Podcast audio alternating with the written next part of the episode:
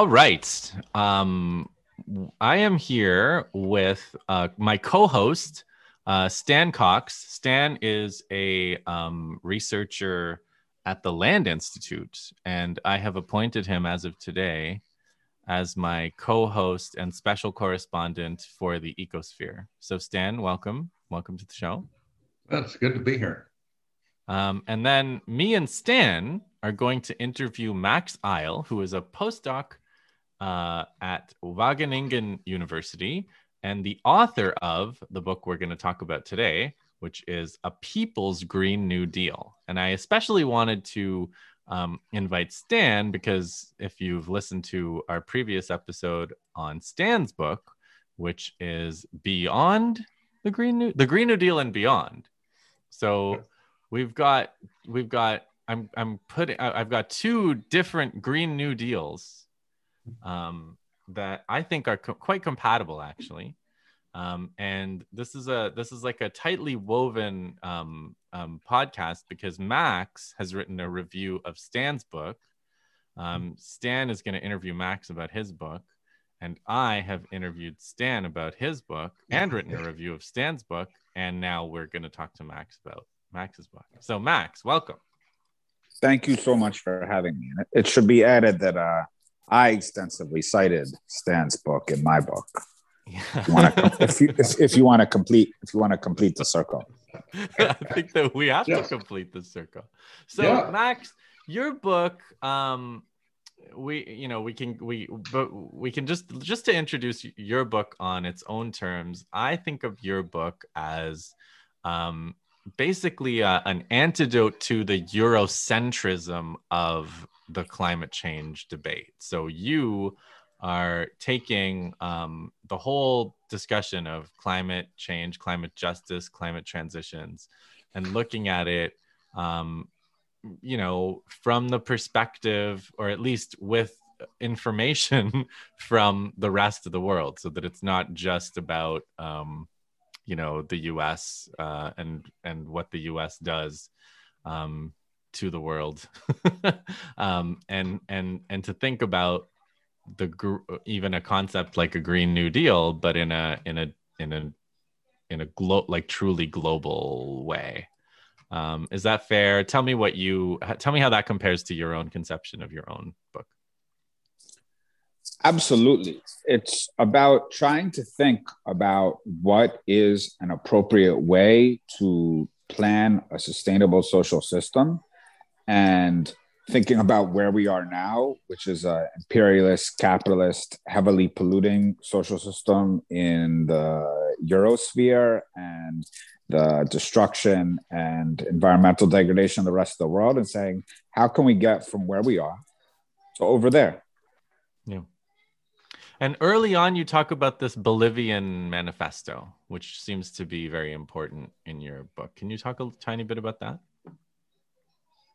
The, the Bolivian manifesto is so important and has been seriously neglected, uh, if not actively suppressed by certain nefarious actors in the Euro American Green New Deal discussion. So the this emerged as a response to the Copenhagen Accords, which were successfully roadblocked by the radical Latin American uh, people's governments, uh, along with Sudan, of course, we know what happened to Sudan and has been going on to the Latin American people's governments because imperialism doesn't take being roadblocked very kindly. Uh, it does its best to remove the roadblocks in whatever way it sees fit. Uh, so these these people's agreements basically laid out a roadmap for a planned socialist transition in the world economic system and the world um, way of managing its interaction with the environment focused above all on things like demilitarization, just terms for uh, technology transfer, massive, massive amounts of climate reparations as part of colonial reparations, food sovereignty, rights to live in peace, rights to live without war, rights to have just food systems, right to have control over the environment, demands for decolonization, both of territory and of atmospheric space. In other words, it was a Southern call for uh, eco socialist revolution in many ways. Yeah. Yeah. So the first part of your book uh, is called Capitalist Green Transitions. The second is A People's Green New Deal. So the first book, the first part of the book is like what you're against, I would say, um, at least the first two chapters. So, uh, you know, for me, I I always think of environmentalism and the environmental movement like the biggest danger, the biggest uh, problem that we have is always co-optation. And so you kind of go through all these different types of co-optation that have gone on um, with regards to the environmental, you know, movement or environmental discourse. Um, and uh, you know the first one is is kind of the idea that okay there's an environmental crisis so we need to militarize. Uh, the west needs to further militarize seize more resources and stop um, all uh, you know immigration uh, you know exert further brutal control over key resources and so on. So you call that fortress eco-nationalism. Do you want to talk a little bit about that Absolutely. So if, if we look at our existing world system, it's based essentially on uneven access to development, uneven access to world resources. And it's already maintained by extremely militarized borders and uh, lack of mobility of people between nations as well as the systematic destruction of nations. And of course, those policies go hand in hand. If you are systematically destroying nations and making them uninhabitable, you have to modulate population flows between nations. Otherwise, people will, in one way or another, be making claims upon the resources that are concentrated through military force in the wealthier countries and putting and also making demands on their social security and so forth. So you would have you you would end up destroying the the entire logic of uneven and polarized accumulation if people can just go where everything is being accumulated. So you have to control the movement of people if you want a system of uneven accumulation. Now, this is in essence going to worsen under ongoing and worsening patterns of global climate change. And this is well within the projections that are con- currently being put forward by the IPCC and all the other organizations, as well as the scientists who talk about what's actually going on, as opposed to the more conservative predictions that come out of the heavily massaged uh, IPCC process, right? Yeah. And what they're basically stating is that there's going to be a widespread destruction uh, that is going to flood over large portions of the global south. And this is very clear if we look at what's already going on. So there's already you know large uh, and systematic uh, aggregations of natural climate disasters that are already hammering into large portions of the global south. Everyone remembers the cyclone that hit into Mozambique, uh, what happened to the Southeast Asia, the heat waves that have already started to hammer into especially southern India and other portions of South Asia, the uh, what's been happening to Bangladesh, in terms of floods, what's been happening to Zimbabwe, the hurricanes that have slammed into the Caribbean again and again and again to the point where reconstruction is not even possible because of the ferocity of the hurricanes. I mean, we know what happened to Haiti, we know what happened to Puerto Rico. So these kinds of pattern destructions that are a direct consequence of a decision on the part of the ruling class to not do anything about global warming, since they knew exactly that global warming was happening and what its consequences would be since at least the 1980s. 50 uh, years have been lost, yeah. Yeah. Uh, and so these are known. And so, of course, the, the ruling class is now uh, summoning up these responses that operate along capitalist and nationalist and also fascist and colonial lines in order to deal with the issue that they are making large portions of the world either less habitable and possibly in the long run uninhabitable. Mm-hmm. And that means you have to even further militarize the borders. And this is, of course, an object of understandable uh, consternation and, of course, uh, political activism in term in the European core, in the United States and Canada. There are all these kinds of no borders campaigns. But the other side of that coin is that what the problem is not merely the border; it's also the process of uh, or the kind of uh, constellation of causes that produce displacement in the first place, right?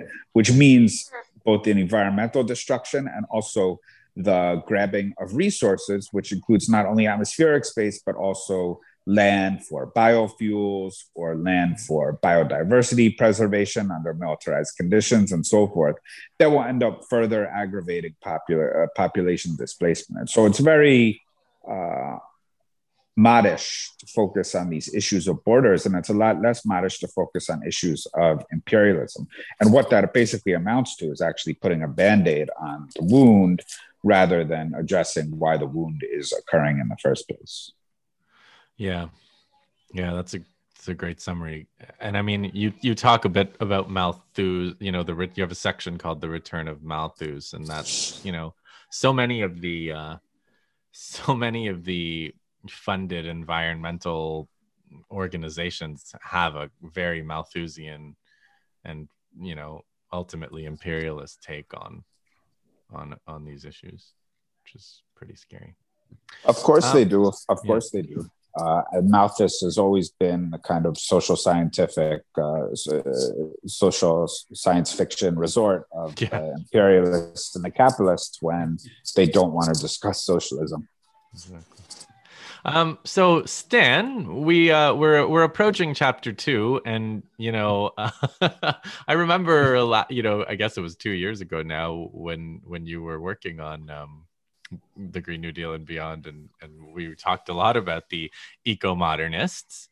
Um, so why don't I uh, give the floor to you and Max to talk a little bit about uh, the fact that you guys have both neglected the miracle, you know, the miracle cure of fully automated luxury communism, which I think, you know, we really need to um sorry, I can't, yeah. I can't keep a straight face. But yeah, yeah talk, why don't you guys talk about uh, fully automated luxury communism and how it's going to save us all?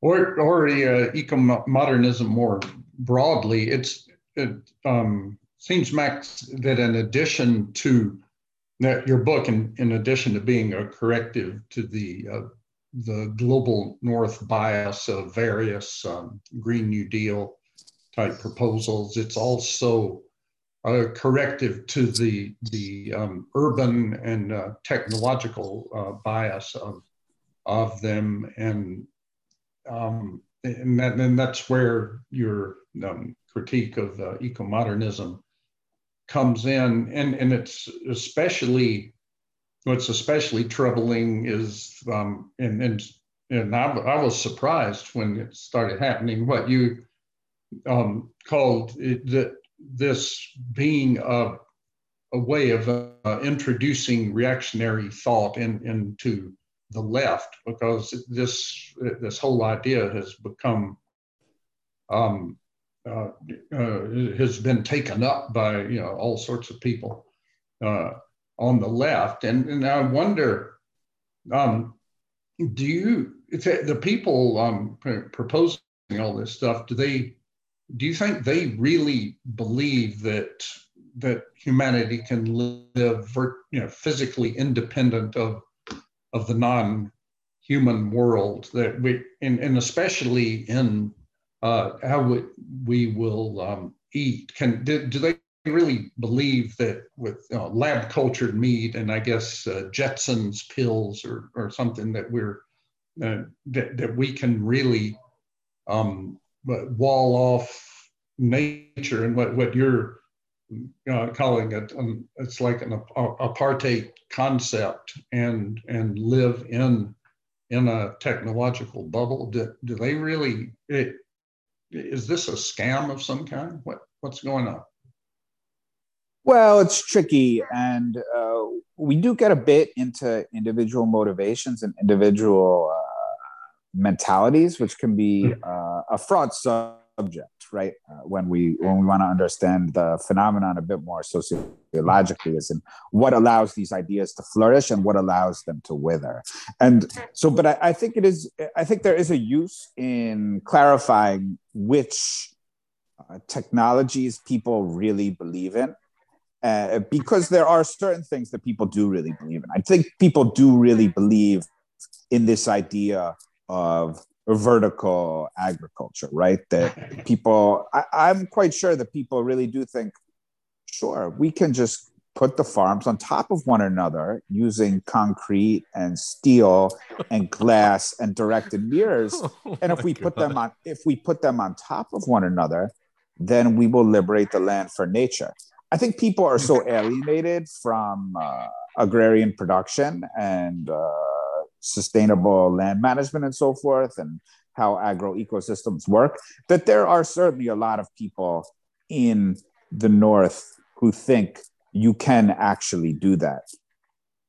Uh, they, they are there also have been sold the idea that it is possible to do that, right? So it's not it, of course they believe it and maybe some of the promoters in fact believe it but it's also a question of understanding how these ideas circulate and uh, so the, the, lab meat uh, salespeople including those who have uh, managed to situate themselves on what passes for the north american left i think they're quite honestly true believers in the use of lab because they're not used to thinking about where things come from. So it's an exercise of thoughtlessness, right? It is the entire world system is structured so that they don't think about where inputs actually come from and they don't think about what other human beings subsist based, using pastoral production or integrated uh, animals integrated into their smallholder farms and so. So, what allows them not to see it uh, when they should see it is a question that people have reflected upon very much uh, during uh, in their reflections, for example, on the Holocaust. Right? People were like, "How did this happen? How did people look away? How did people manage not to know?" Um, and, and, there's a conscious process of uh, of looking away um, and not really coming to terms with the barbarity of what is in fact being put forward. Uh, so I, I, think it's uh, it, to some extent it's important to understand how that happens and how it really reflects a certain parochial interest, right? It reflects a parochial interest uh, that is also a class position that's saying the impacts of these policies on the South are just not our are ultimately not our concern. We're not really allowing them to enter our consciousness. And so it's not a coincidence, for example, that one of the major promoters of lab meat on what passes for the progressive left has been promoting Israeli lab meat venture, venture capital, right? Uh, you know, because who cares about the boycott? Who cares about Palestinians? Uh, again, it just uh, it's a lack of concern, right? right? And it is saying, okay, this is how racism works. I mean, there's people who matter, and there's people who don't matter. Now, um, you know, whether uh, whether Sir Aaron Bastani himself is a uh, a, a, a, dupe or a duper uh, uh, or, or, what have you, uh, I'm not really sure. I mean, he he kind of seems like uh, have has this kind of high evangelical evangelical true believer energy about him. so I, I, can't be very clear about that uh, I think what, what's interesting to me uh, from a from a political economy perspective is who allows this to go out into the world and why isn't there a widespread protest against it? I mean for example i had not read uh, full uh, highfalutin uh, schizophrenic uh, uh, hallucinogenic uh, luxury northern American communism until I was preparing my book itself. And I was rather shocked, not about the asteroid mining, um, because that was kind of a, a, a well-known lunacy. What I was shocked is that there was a defense of the Green Revolution in the book. Yeah, which yeah, uninformed which, you have to be. Yeah. Which which struck me because I thought the Green Revolution was something that one of those things about agriculture that even people who don't know about agriculture and even people who don't care that much about the third world are like, we know that the Green Revolution was pretty bad.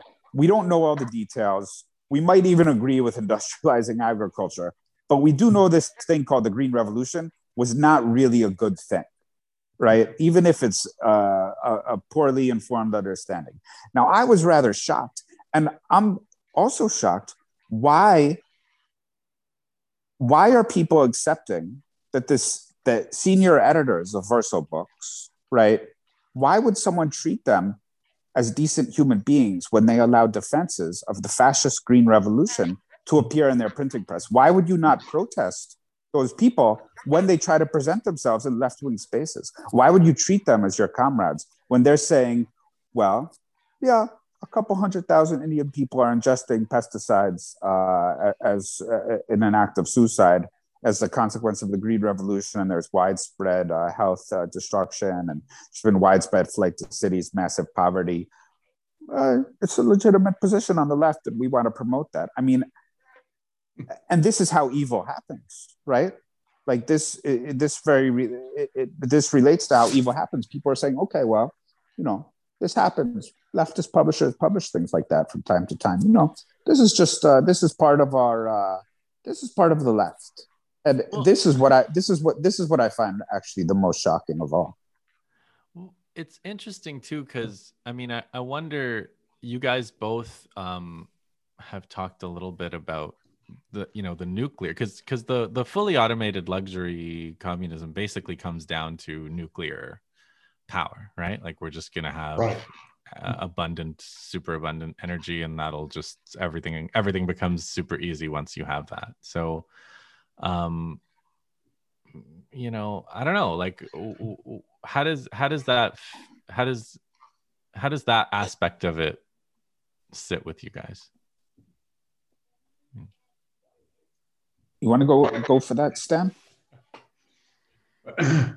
Well, it, it, just, it just shows that they it, it's more uh, magical thinking on on their part that to, to make it um, work they have to talk about mining asteroids and so forth. There um, last year there was a paper published by um, a group of uh, nuclear scientists and they were all people who you know spent their careers trying to make nuclear power work, and and they um, they they kind of threw up their hands in this article and said we've come to the conclusion that this is a, a dying industry and it cannot be revived and certainly can't be um, in, um, relied upon to produce nominally carbon-free energy you know, in any time in the next uh,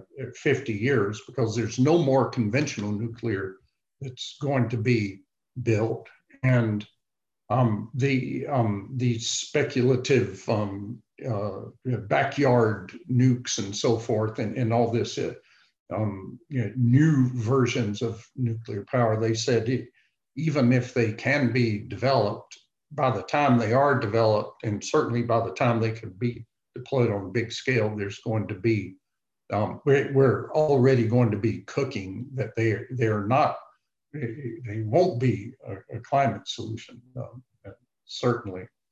Um, so it's an uh, it, it is another um, magical thinking um, uh, situation. Right? Yeah, um, regarding vertical farming, which I've spent 10 years now uh, fighting uh, this other um, version of nuclear, uh, of uh, magical thinking. Um, we, we were talking about it here one day, and one of my colleagues said, Well, yeah, that we're talking about the uh, impossible energetics of the thing. And he was saying, Well, yeah, they could you know, you can have these um, tall buildings where you're stacking, um, you know, plots of crops one on top of the other, but you, next door you can have a stack of nuclear reactors one on top of the other. They'll probably have to be about the same height to run the thing. um, it's it's bonkers, right? And you know what the other part, and uh, you know, Stan, uh, you know, you're practicing a research scientist in agronomy, so I know you know more about this than I do. But what strikes me is so uh, bizarre about this is that so many more people know about uh, high tech vertical farming than low tech vertical farming. Like people, people don't understand, including I think probably a lot of people who actually do do some level of agriculture, right? Probably don't conceptualize that there is actually a lot of potential uh, for elaborating on our knowledge about the fact that farming can occur in three dimensions, right, through multiple stories. And that this is actually something that there isn't nearly enough uh, uh, North American or worldwide uh, sustainable agronomic research that goes into. But it's quite fascinating because it actually allows for the uh, a multiple use of land in many ways.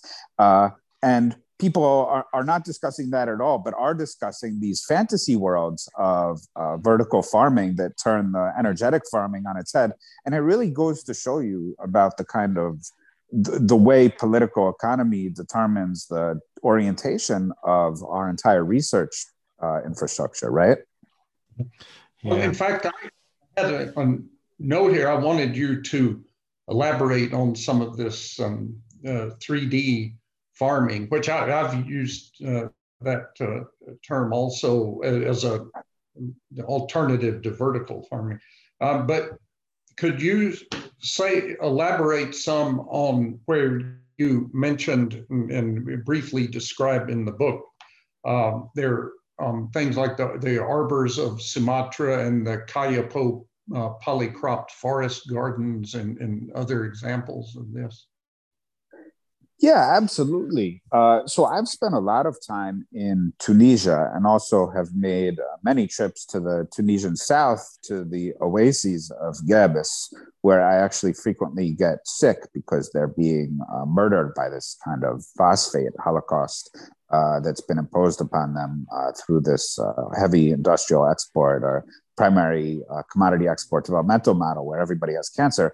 But it, the the system there is brilliant, right? You have uh, you know you have the tallest trees, you have uh, date palms, and below that you have pomegranates, and you have trestles. Uh, sometimes uh, grapes or other things, and you have peppers, and you have uh, squash, you have melons growing at the bottom. So you're actually using all the dimensions of uh, the three dimensions and the sun is cutting in at uh, its distinct angles and different thing the you can cultivate and you can uh, harvest year round and it's an extraordinarily productive on a per hectare basis right? And i think uh, this is particularly uh, novel probably for people living in the northern reaches of north america although polycropping is uh, to some extent feasible, of course, as you know, in uh, the northern certain portions of uh, North America as well, but because uh, we're not used to understanding that farming can occur year round.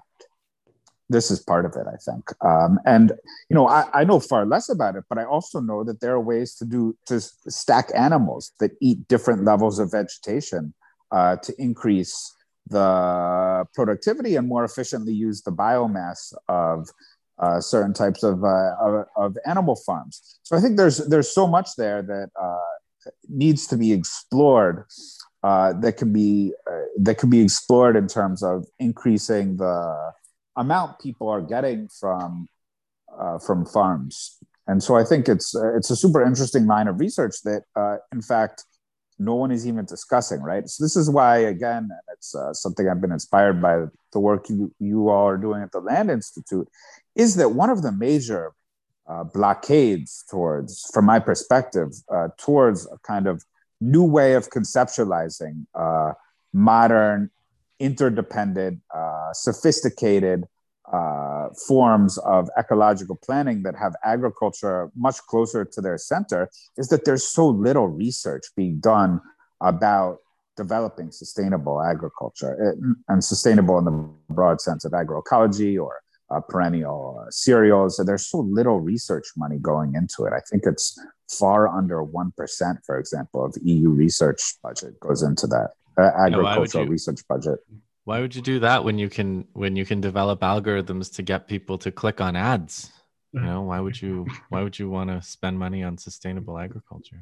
But um so the fully automated luxury communism, whatever, all of these different eco modernists are based on an idea of growth. And when I think about growth, I kind of think of it as almost like a counterinsurgency program against um, against the communism, against redistribution, right? Like ever since the the communists showed up on the scene 100 plus years ago, the the US answer to that was always like no no no don't don't uh, redistribute the pie. We're going to grow and make more pies. And and if you try to redistribute you're going to get in the way of growth.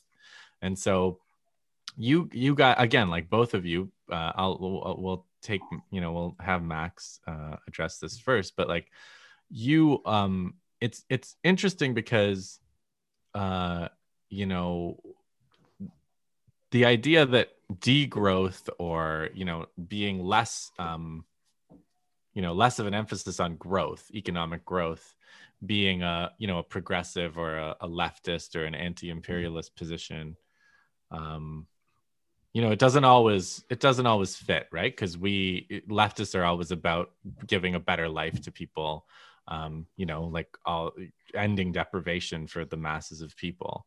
So you know how do you how do you think about that like that trade-off between the need for development in the global south and the importance of degrowth um, overall for the sake of you know planetary stability max go yeah well so although i'm not a degrowther to be very fair the degrowthers tend to emphasize that degrowth is meant to apply to northern societies uh, and that it's not really meant to apply to uh, southern or peripheral societies. So I think that's an important distinction to make.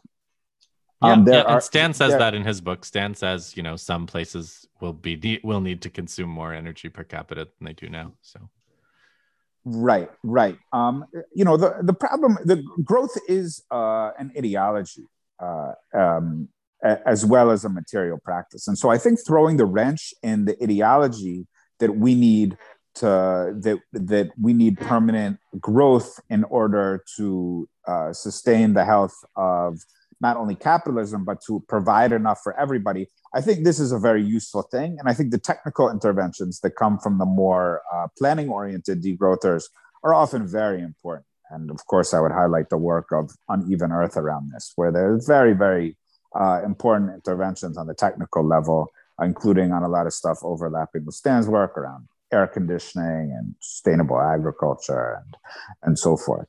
Now, um, you know, for me, uh, so those are the aspects I appreciate. But what I think is so important is that there are some things that need to grow and some things that need to shrink. We need to shrink the US military. We need to grow northern renewable energy. We need to shrink the use of cars and we need to increase the use of mass transit and uh, monorails and airships and trolleys. Uh, we need to shrink the bureaucracy clustered around the healthcare system, and we need to increase the amount of preventative medicine, and we need to decrease the amount of fossil fuel use, and we need to increase the number of windmills. Uh, so there's so many things for everything that needs to decrease degrow there's other things you need to grow whereas for the south they probably there's needed a certain path of uh, qualitative development uh, as distinct from uh, quantitative growth in GDP, which is aggregating a whole cluster of things, some of which are socially entropic and harmful, and some of which are socially beneficial, right? Uh, but what, what I think is so important, also the, the contribution really of the degrowth is to remind us at least that already the existing forces of production on the face of the planet, if uh, kind of converted and distributed equally, would provide everybody with a good life, more or less. Uh, now, of course, you can't quite do that, right? You can't quite take northern energy use and plop it into the south. It doesn't quite work that way. Um, at the same time, it does remind us that uh, GDP is not really having a lot to do with uh, people's well-being. So the idea of growth of GDP to provide everybody with uh, adequate well-being doesn't really explain the nature of the social challenge in front of us. Uh, because, in fact, as a socialist, I don't want many things to be quantified as GDP in the first place. I want healthcare right, to be. Right. I want healthcare to be free. Mm-hmm. Uh, yep. I want, you know, uh, I, you know, I, I, want education to be free. Uh, I think housing could mostly be uh, collectively owned, whether by unions or by municipalities, and people could have access to it. So I don't want those things included in uh, GDP anyway. Right. Right. Yeah, I mean, whatever you measure, you're going to try to maximize somehow, right? It turns it into a game when you're measuring. Um, so, okay, you guys both um, named your books after uh, a historical program that was very problematic as well, uh, aka the New Deal. Hmm. So you have Green New Deal, and then there's also like you guys are both American, where the phrase New Deal has probably more resonance. I mean, everybody in the world knows what the New Deal was and so on, but but I think um, the debates. Maybe I should let you guys, you know, just have an American conversation about about the proposed New Deal, which I gather is mostly dead in the water, right? Like AOC's New Deal. Uh, probably isn't actually going to go anywhere but like what is the what is the american conversation about the actually existing green new deal or what you call green social democracy max um, what's going on with that uh, I'll, let, I'll let stan go first on this one well the um, the new deal uh, part of the Green New Deal. And, and by the way, the original Green New Deal terminology uh, came out of the uh, UK um, in around 2008 when uh, the world economy was collapsing. And so they were thinking, well, you know, building renewable energy could be a, an economic stimulus. And, uh, and so it wasn't, the, the green part was um, sort of uh, dressing, um, you know, window dressing, and it, what it was aimed at was the New Deal part, and and and that has kind of continued the uh, the Green New Deal as it um, was described in the joint congressional resolution in 2019, and since then has been um, um, you know, there are a lot of good things in the New Deal uh, part of it, um, it uh, for you know social safety nets and um, uh, job guarantees and, and so forth. It doesn't go far enough. I, I agree with you, Max, that we need um, what, what are being called universal basic services, and so and not necessarily universal basic income, but to uh, guarantee what um, that, that people uh, have access to um, healthcare, transportation, et cetera. Um, but then, of course, the the green part of it um, is what was um, it was completely um, amorphous and with, with, no plan at all to um, eliminate the uh, burning of fossil fuels or to even to reduce emissions, just um, like in agriculture, they said reduce emissions to the extent technologically possible. Um, and, the uh, now uh, what Biden is talking about um, is, is kind of uh, um, watered down version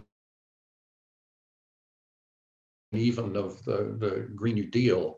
Um, and, and, in fact, I was going to ask you about this because um, he's falling back on the uh, the uh, net zero pledge that uh, you know, that all the countries and corporations are making now, uh, which um, I, I refer to it as a not zero pledge because it's it's a lot of it's kind of a shell game.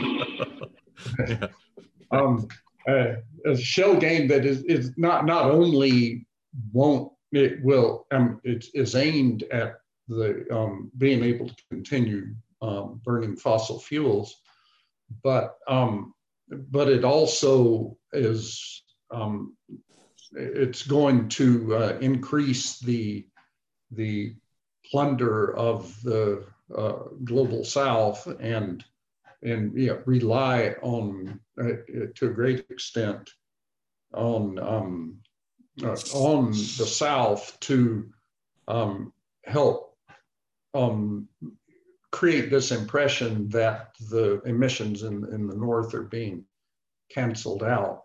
Um, do you have any um, observations on that, Max? Yeah, definitely. So it strikes me that uh, net zero is a nightmare if it's true, and it's a nightmare if it's false. Right. This right. is th- this is this has been my perspective um, because I, it seems to me reading the literature that, for example, the the climate finance leadership initiative and, and other of these kind of high highfalutin sectors some of them are more or less willing to accept that the at some point the fossil fuel industry will have to go. This is at least my impression. Um, and, and, they're willing to consider, uh, you know, and, and probably ideally they would uh, like to channel as much uh, of the tax of tax revenue into the expropriation or nationalization or eventual suppression of the fossil fuel industries. So they are they are willing to consider eventually getting to uh, net zero and even a kind of zero eventually, right? So they, there is some awareness of the nature of the problem, right? Uh, although I also think that they would like to uh, continue burning uh, as long as possible and also do uh, carbon capture emissions uh, or uh, geoengineering and scattering particles in the sky. And, and if those work also to allow the burning of the fossil fuels to the great profit of ExxonMobil and Total and so forth. I think people, the, the northern uh, conglomerates are very much in, in, favor of that and avoiding the kind of systemic social restructuring that actually dealing with the fossil fuel issue would, would entail. On the, on the other hand, of course, I do think that there are other sectors of the ruling class that are very much interested in blanketing the South in these monocrop plantations. And it's they're already experimenting with it. I mean, there was a massive experiment w- uh, with it in Ethiopia. Of course, it uh, failed utterly. Uh, there have been experiments with it, I think, in Morocco. They've also totally failed. I mean, because it doesn't uh, you can't just plant trees wherever you want. I mean, there's a lot of biomes that are not used to having uh, trees, let alone having all trees that are of the same age and of the same species, which means that they're also they're all drawing from the water table uh, in the same way and causing a massive damage to the water table. Um, that are also not having any uh, form any biodiversity, so they're very vulnerable, drawing on similar types of of nutrients. Uh, and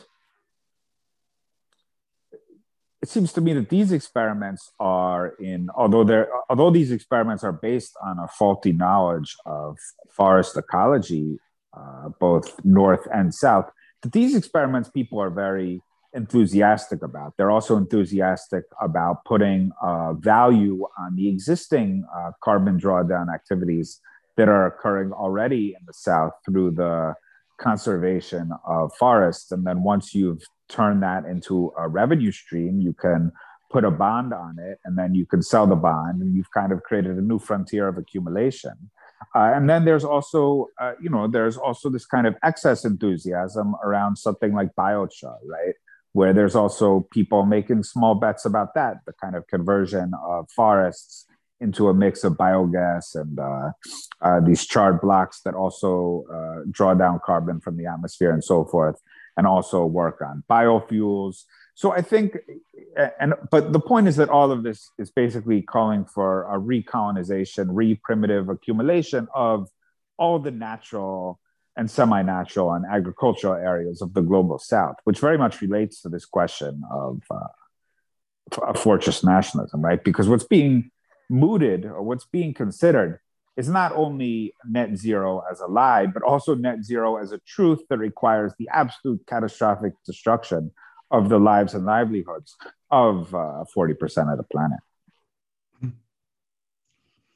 Yeah, I mean, there, there's never, uh, imperialists have never um, missed an, an opportunity to blanket the global south with monocrop plantations, right? I mean, that's, that's kind of like, uh, the the whole the whole thing their their whole thing um going back to the 19th century. But uh, so here's another here's another idea that um that i guess uh, you have a, a really strong anti-imperialist critique of because um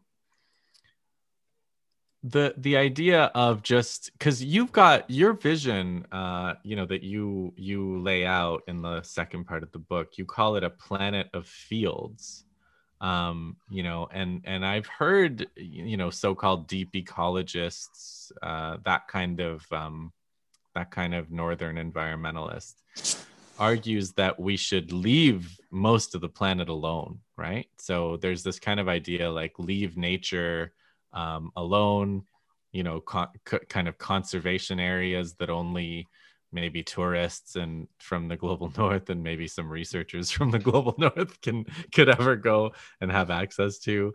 Um, and uh, and you know in a way this this is you know I, I think there's something to this. I think there are some wild species that you know really don't want to be around humans and need some space you know big big charismatic megafauna whatever.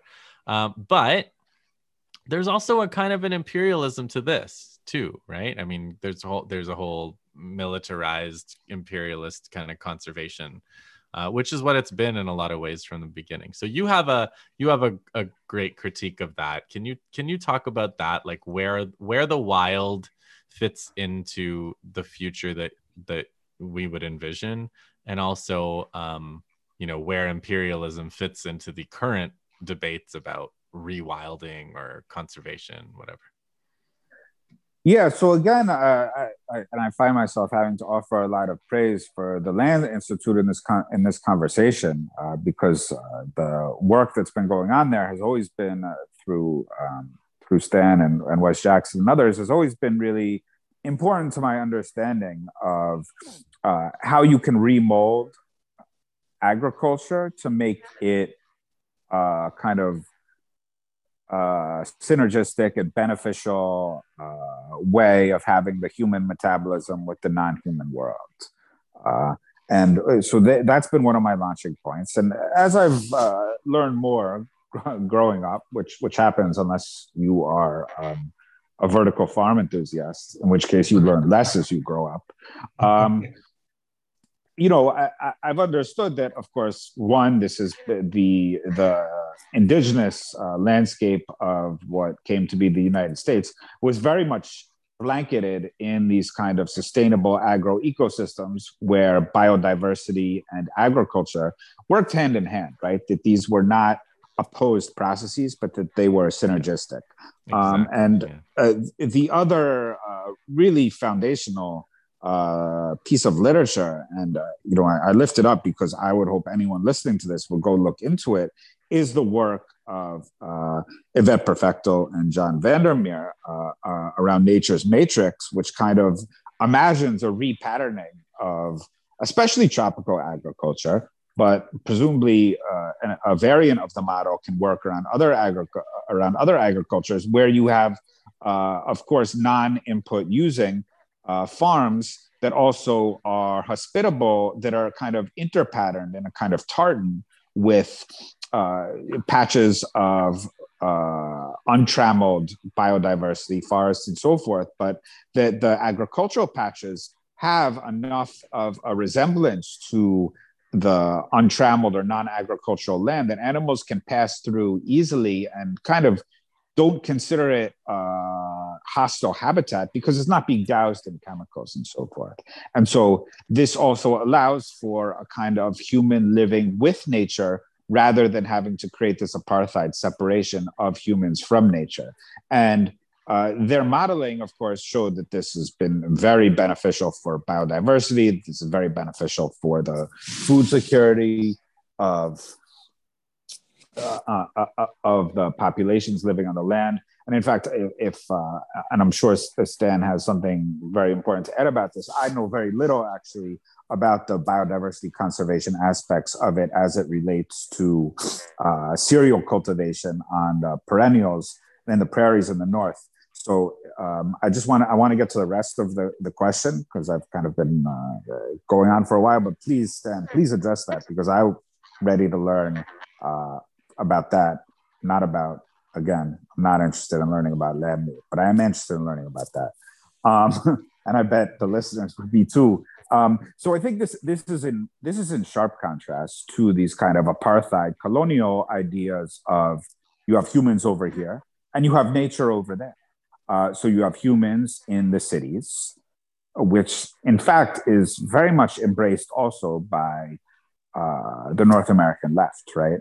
I mean, my idea of a planet of fields was developed in juxtaposition to uh, Mike Davis's Planet of Slums against, mm. and then his idea of the city as Ark. And I was like, no, that doesn't make sense. Uh, why would Good for you, you know? I, I was like, you know, I was like, this just doesn't make sense. Like, you just have to like know that cities are not arks, and like the rest of the world is not a flood. You know, the re- that's the fear of nature too, right? Like, it's this kind of loathing of of you know, the idea that yeah, there's uh, outside of this ark is like completely un unsurvivable where you know yeah it's like uh, what is it? it's like blade runner 2049 right? It's this it's it's it's this uh it's this crazy uh, uh post-lapsarian apocalyptic uh, hellhole that they imagine and they're like no we'll just make it red.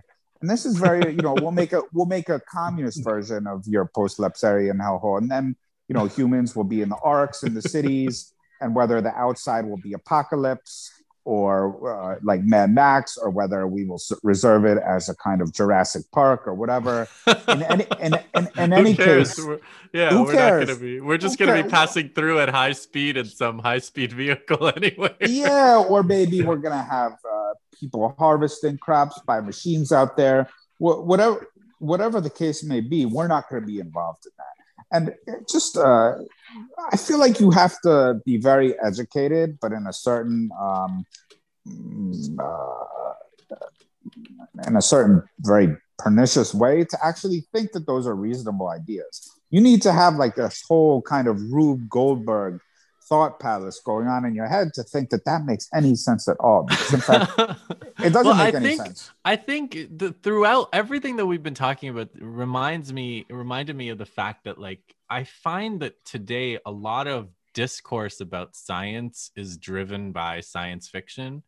And I suspect that in the you know 70s golden age of science fiction, those science fiction writers were reading science and basing their fiction on science. And now it's sort of like popular conceptions of science are based on the science fiction rather than the other way around.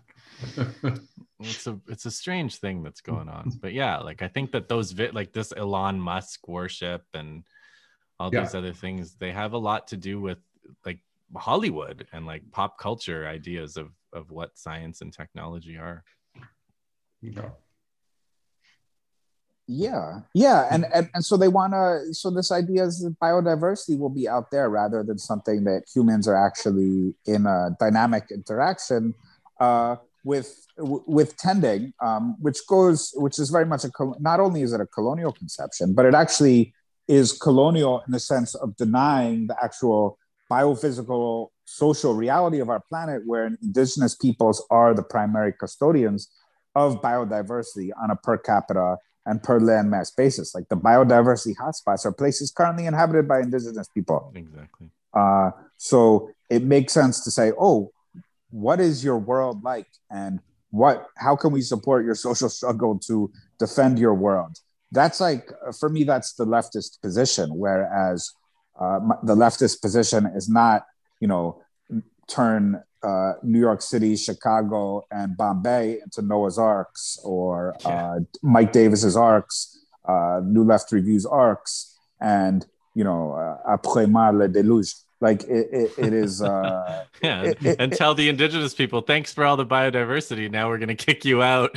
yeah, like come, conservation like, area like come to our concentration camps or our cities or or what have you. Uh, but and thanks for the good work you've done, and we're going to take it over from here. Although we don't have the requisite knowledge, uh, but we plan on doing it anyway. So uh, yeah, but uh, but Stan, I insist that you uh, go back to this point about the the biodiversity related to the perennial agriculture because I want to learn about this uh, in the cereal agriculture. Yeah. Well, yeah, our work from the beginning was um, was focused on in the um, central U.S. and and but we've you know, we've had an international vision as well, but um, but it was based on the observation of the the biome here, which is the the prairie or um, sometimes a savanna type um, uh, uh, ecosystems. And those, while not as, um, as um, um, impressive in visually impressive as, as rainforest, um, are have um, extremely high um, levels of biodiversity and and, and a lot, a very large percentage of, of the action is out of sight uh, underground. Um, and, and there's probably no way to um, capture that degree of biodiversity in a, a food uh, producing system. But the, the two uh, properties of the prairie ecosystem that um, are, are essential to maintaining um, soil health and, and biodiversity are that the, the plants um, uh, are perennial and that there's a, a, diversity of plant species in there because clearly a, a, a, monoculture is not going to support biodiversity. Um, so the, those are the two um, uh, principles on which um, um perennial grains, which um, are uh, most of them are um, at least distant cousins of um, the uh, annual grasses and, and legumes um, and uh, other uh, species like sunflower that um, that were domesticated um, thousands of years ago. Um, so they are so we know, you know, a lot about them uh, already.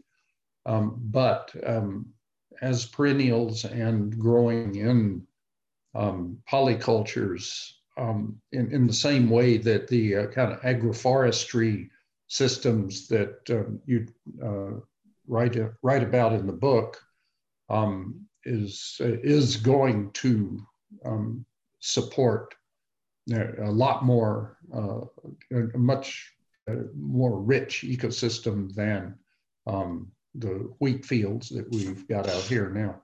And is there an idea that those can be intercut with some kind of uh, untrammeled uh, savannas and prairies, or has that been modeled at all?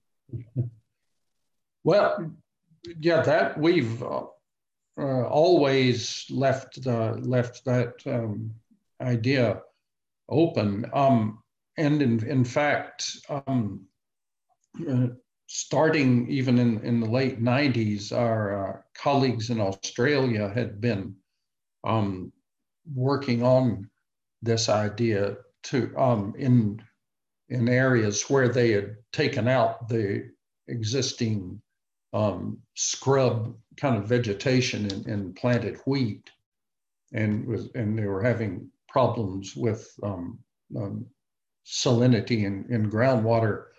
Um, they they were interplanting um, uh, various tree species with um, wheat and were um, saying that really the um, th- that the uh, the system would not reach its full potential until uh, perennial wheat was developed, and so they were um, working on having perennial grains interspersed with these um, uh, tree or, or scrub species.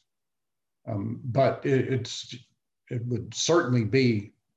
The, I, I, I remember um, uh, in uh, Southwest China um, where they um, were growing these uh, rubber plantations, which you know that that wasn't so good, but they um, they, they had an understory of uh, upland rice uh, growing in there, and um, we're talking about how not not rubber necessarily, but that um, if you had um, tree species, in here it's in, in, in, in the tropics, so there are a lot of different ones, even on um, hilly ground, and it was quite hilly there, that if um, you had perennial rice, which um, have has actually been developed and it's on thousands of hectares now in China. Um, but you, if you had perennial upland rice um, growing in, in a system with um, trees or other woody species, that, that, it would be a much healthier uh, ecosystem than just planting uh, straight upland rice, which that land had been used for. Well, I was wondering, Max, that you know, Planet of Fields um, is, as you uh, point out, is going to be a planet in which you have a much larger uh, uh, share of the population is going to be living outside of cities, um, and and also a, a, a planet in, in which in in the in the countries uh, like the U.S. that um, where agriculture has been almost totally mechanized, that there is going to be a, a need for people um, working uh, more um, themselves outdoors um, and uh, freed of uh, the uh, technologies that you um, have pointed out are the, the, the so-called labor-saving technologies or um, means of, uh, of uh, controlling and, and dominating the, the, workforce.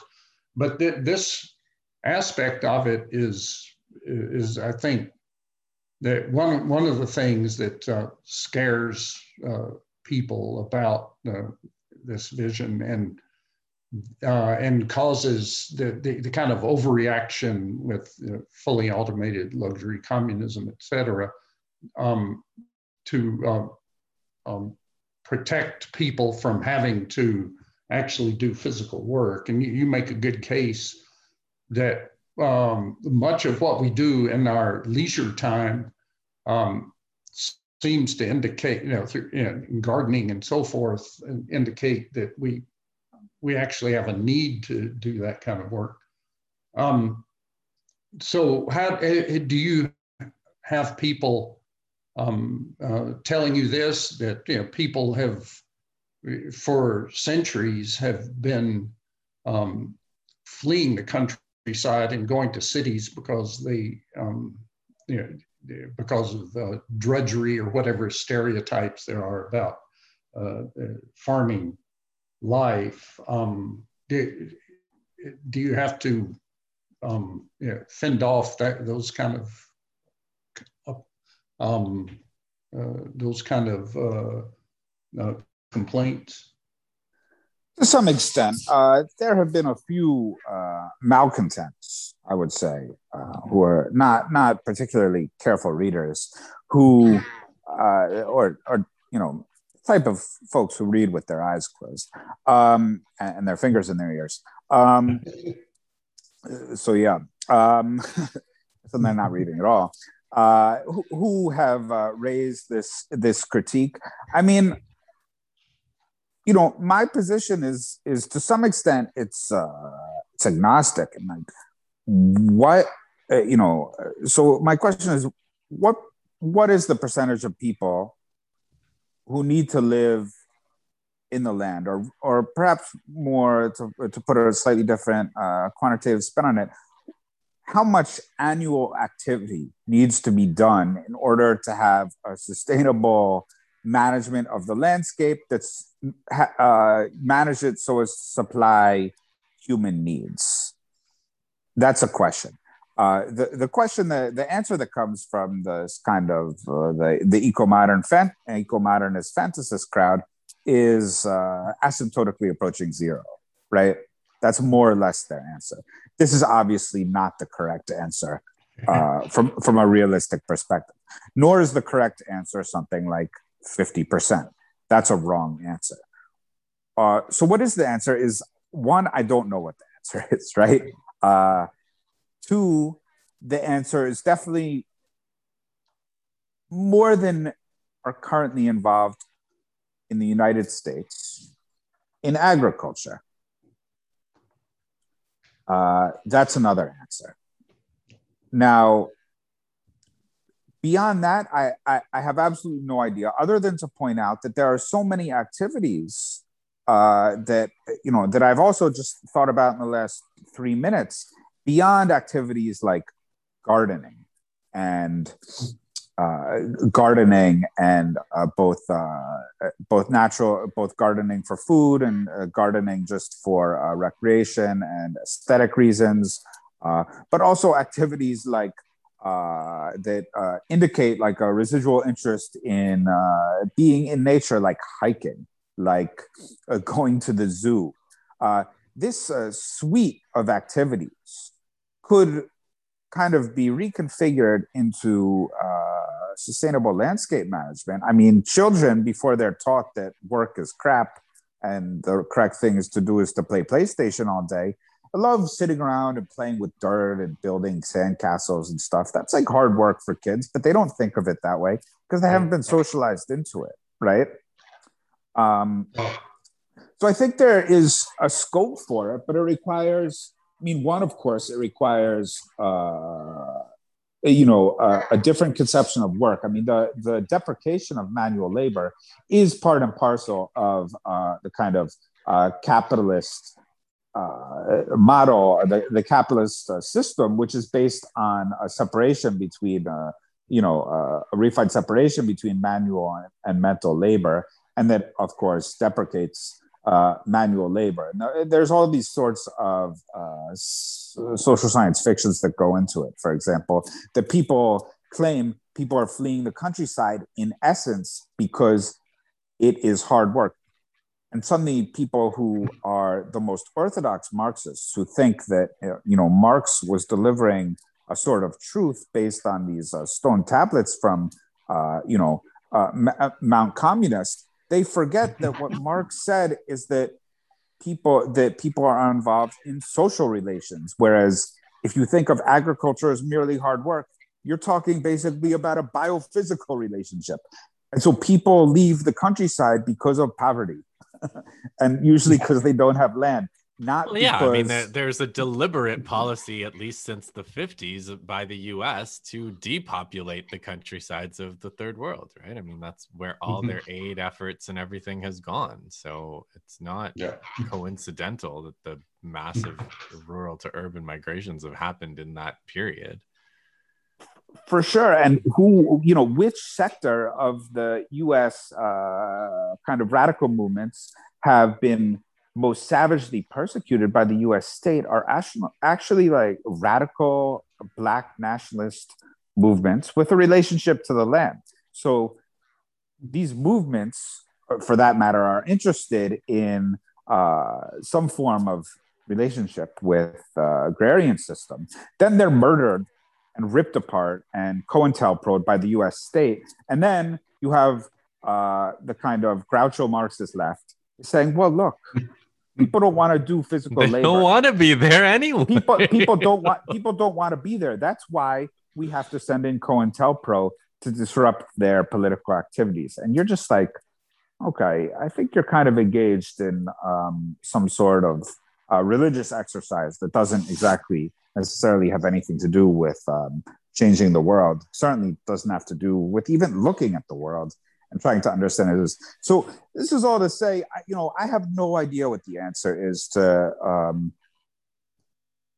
uh, how many people are, are needed to manage the human relationship with nature in a in a sustainable way uh, that can preserve biodiversity and so forth. You know, I think it's uh, I think it's a very open open question, and it's okay to admit that we don't have all the answers, and it's also okay to say uh, to it's also okay to put forth the proposition that part of our work as our own work in terms of understanding the world and our place in it uh, and collaboratively uh, working together to better understand with other people all of our collective place in the world is understanding and, and changing our minds about certain ideas that we received ideas that we received from capitalist culture such as that we can get away without doing any hard work at all maybe we maybe some of us uh, more of us than we uh, than uh, zero need to get up off our asses and do a little bit of work to preserve nature. And that needs to be just explained uh, in a rational, scientific, humane way. Okay, X amount of work would have to be done to make sure that the planet is more or less perpetually safe uh, in, uh, uh and is a secure environment with a great biodiversity profile, providing food, preserving the environment, saving all the animals in the Amazon and everything and it would be X amount of work. And, and that's how things have to work. I think most human beings will get on board with it. I don't know. You know, it remains to be seen. I don't have a, a blueprint for it, but that's just my feeling. yeah. And I mean, you guys, uh, the, the Stan, you, Wes has that eyes on the land kind of idea, right? Like more people, more people out there. Yeah. Um, so you know, uh, towards the end of the book, um, Max, you again like there's so many parallels between you know the sensible things you suggest and the sensible things that Stan suggests. Um, but you know, you've got you, you, both talk about demilitarization, so I'll I'll hand the floor over to Stan first about that one. But you know, I just wanted to say that the way you talk about indigenous sovereignty, decolonization, and national sovereignty and nationalism is such a huge breath of fresh air for an environmentalist who, um, you know, if you're in, into environmental uh, literature, it's always so um, not just Eurocentric, but like America centric, um, as if the rest of the world doesn't exist, and as if you know there's no problem that it, more imperialism can't fix right? So if there's something going on in the third world well maybe we need to take that you know maybe britain needs to take over guyana's rainforest or whatever the clean development mechanism you know enables northern countries to take over southern tropical ones or whatever. But your your emphasis on national sovereignty i think is so important and also decolonization. But um, let's let's you know maybe we can move towards wrapping up but i wanted to give you both the floor to talk about again something environmentalists almost never talk about which is demilitarization. And, and stan you talked it was one of the first things you uh, talked about at the end of your green beyond green new deal and beyond and then uh, we'll turn it over to max so okay demilitarization i thought you were saying dematerialization. no, no, no. We've already covered that, I think. uh, okay.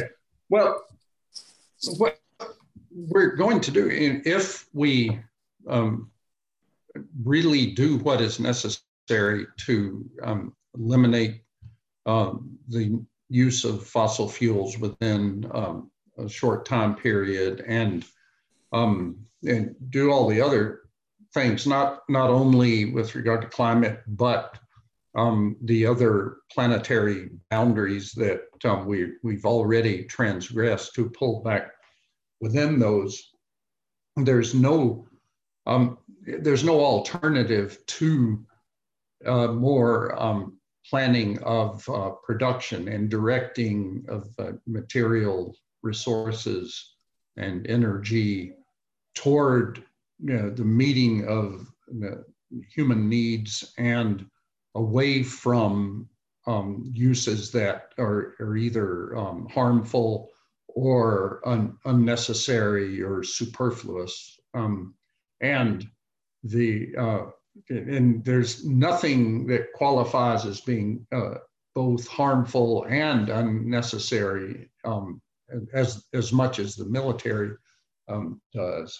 And so it, that's clearly the, the, first place to um, start cutting is there. Um, not only in this case, and you I was talking mainly about domestic uh, policy in, in the book, but also uh, it's probably the single uh, best thing we could do to um, re- reduce the harm that we're doing uh, all over the world is um, to um, uh, to do that to um, um, yeah uh, well yeah defund the police. This would be de-resource the, the military I guess but but instead what what are they talking about the, the Navy is aiming to have 100% um, biofuel um, uh, powered um, uh, jet bombers and aircraft or and and fighter jets and and um, so forth. So we, are it's another bit of magical thinking that we have.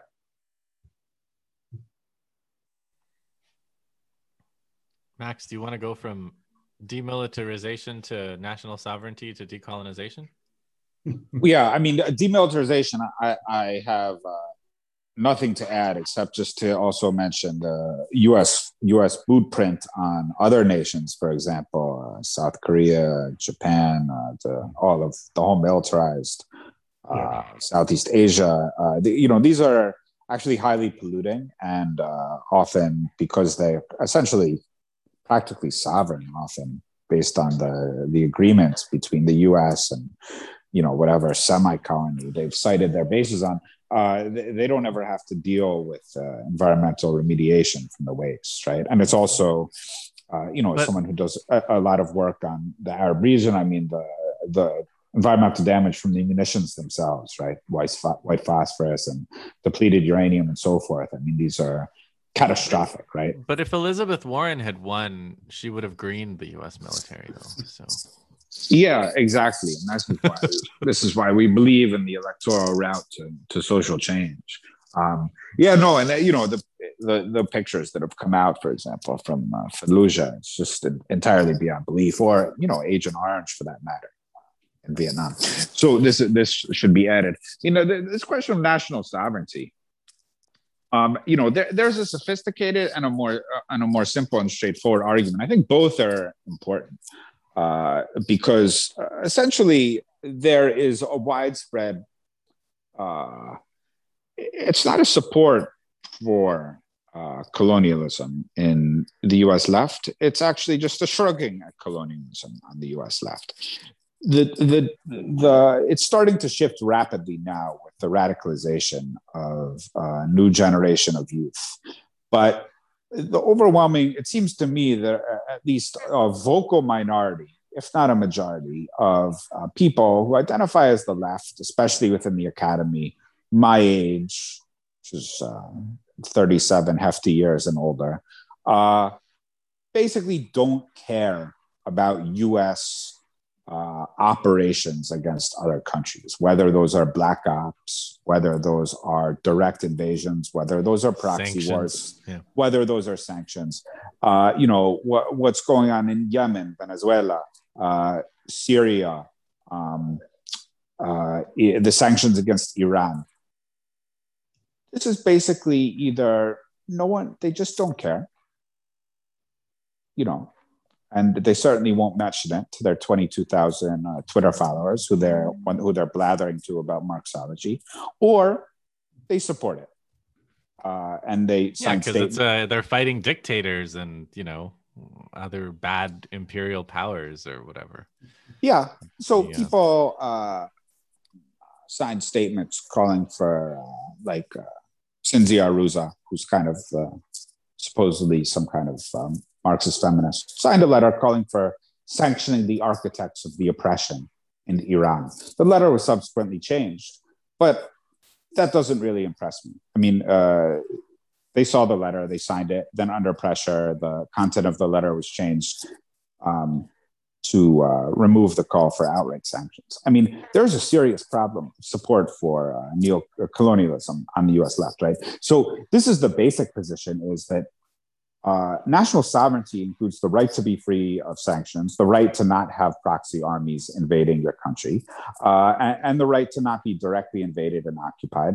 Uh, and, for example, uh, uh, or to have Qatar do it with the US leading from behind, as was the case in Libya which uh, Gilbert Achcar famously uh, warned us not to oppose, right? And yeah, he, uh, I, I'll never forget that he said that if we support the bombing of Libya, then we'll have a powerful argument uh, for a no-fly zone over um, over Gaza the next time Israel bombs Gaza. Right, so was, right, and it's for, of, it was ultimately for Palestine that he advocated uh, the bombing of Libya. Yeah, yeah, and it's kind of this culture of uh, within which either people just don't mention those things, or if you do mention those things and also identify who is supporting uh, the colonial actions, you're a sectarian. Well, yeah, and it's it's also totally divorced from the environmental discussion, right? Like envi- it, environment is seen as like some kind of domestic issue, and then if you get into like talk about you know whatever these these U- U.S. interventions, well, that's like uh, you know you're like a geopolitics person or like that's like yeah but these are these are intimate these are intimately related. I mean it's not a coincidence that cuba venezuela and bolivia have been the main actors on the international stage putting forth a radical call for dealing with the environmental crisis in a way which actually allows for southern national popular development and that these countries are under siege sanction uh, coup d'état by the United States. So when we t- the, the, so first, I mean, the national question and the environmental question; these are two sides of the same coin, right? They cannot be that, and the coin cannot be split in half um, without destroying the coin. You have to keep both of these in mind because dealing with the environmental question is mediated through dealing uh, with the national question. Countries need national popular control over just their borders to be able to deal adequately with all these other aspects of the environmental question, like demanding climate debt. How are Palestinians supposed to uh, have sustainable management of their ecology when they're being uh, occupied? I mean, thankfully, a lot of people on the US left now recognize that Palestinians are human beings and deserve some form of control over their lands and lives unfortunately, this uh, this uh, blessed recognition has not really been recognized to the people of Iran, Yemen, Libya, Syria, right? So, uh, let alone uh, Zimbabwe, right, where actually uh, these people were demonized as um, uh, as as Mugabeists for taking their land back from white settlers, right? And of course, the same people demon the same the same kind of the same kind of pantheon of geniuses uh, who were responsible for signing these letters calling for uh, sanctioning Iran. Or it's the same cluster, uh, uh, uh are the same people, uh, or at least the same publications that also call for, um, you know, demonize the, the black Zimbabweans for taking their land back from the white settlers. This is really a cluster of people who are interested in destroying anything that makes people powerful uh, and allows them to determine their own fate in the third world, which is the only way they're going to be. If you can't deal with your own fate, then you can't deal with the environmental question. Like the, there's no way to separate out the two, right?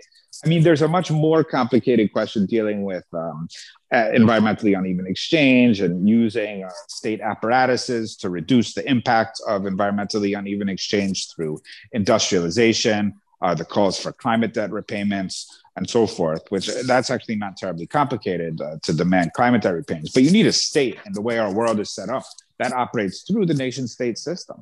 Uh, that's not necessarily how I think one builds socialism per se, but you need a nation state to advocate in the UN uh, and, and at Copenhagen or, or what have you for uh, climate debt repayments. There's not another mechanism to do so.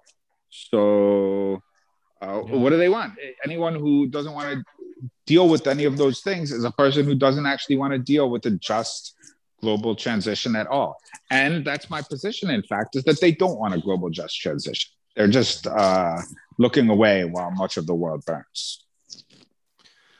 Well, you certainly are not doing that, Max Ajl, uh, People's Green New Deal. And Stan, um, you know, I was one, I was meaning to ask you just before uh, we log off. Uh, is there a path to a livable, livable future, you know, at all before us? Well, maybe I should. Uh, this um, you're referring to the title of the book I've got coming out. Uh, probably should have put a question mark at, at the, uh, the, end of that.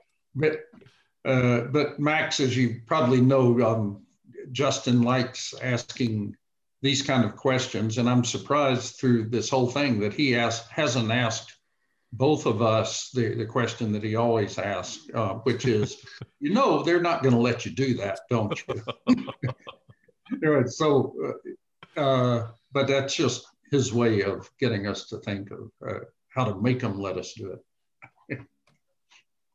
yeah. So Stan's got um, the Path to a Livable Future coming out um, this year. When do you know when it's coming out, Stan? Uh, in the fall sometime. And a People's Green New Deal is out, right, Max? Where can we get it? Tell us where we can get it. Um, bookshop.com, right? Yes. Is that what it is? Yeah. I, I, yeah. I, I t- They're great. Yeah, prefer bookshop. Org, bookshop.org. And Sorry. If not bookshop.com, bookshop.org. If you don't have an account at bookshop.org, please order direct from the publisher, Pluto Press. All right. All right. keep the money so in the in the hands of the publisher and out of the hands of Amazon. Of Jeff Bezos, the here, soon here. to be quadrillionaire or whatever. exactly. Thank you. Thank you guys very much. Thank you. All right. Thank you, Justin.